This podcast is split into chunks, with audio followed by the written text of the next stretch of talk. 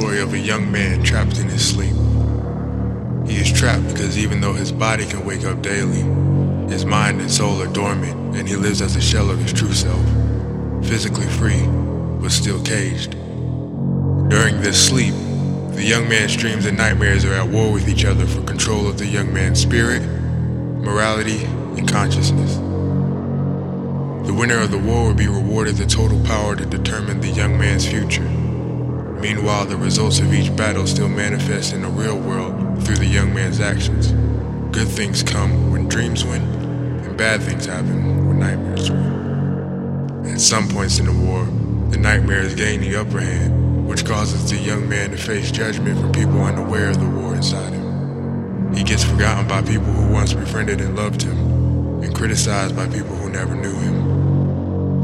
His dreams and nightmares continue to war with each other until the dreams take final victory and can now wake the real young man up. Now guided by his dreams, the young man from humble beginnings gains riches and power, along with love and respect from the people in his city. His influence soon spreads across the country, and even other nations of the world begin to acknowledge his status. He is hailed as a king, despite his lack of royal blood.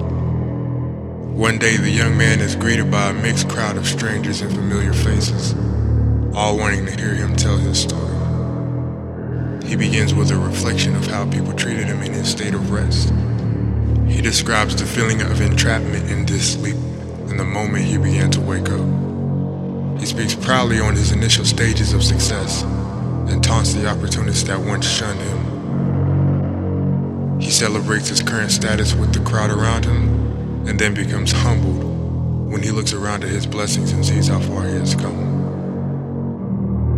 Then the young man realizes that though he has come this far, this is still only the beginning of his story. Wake him up.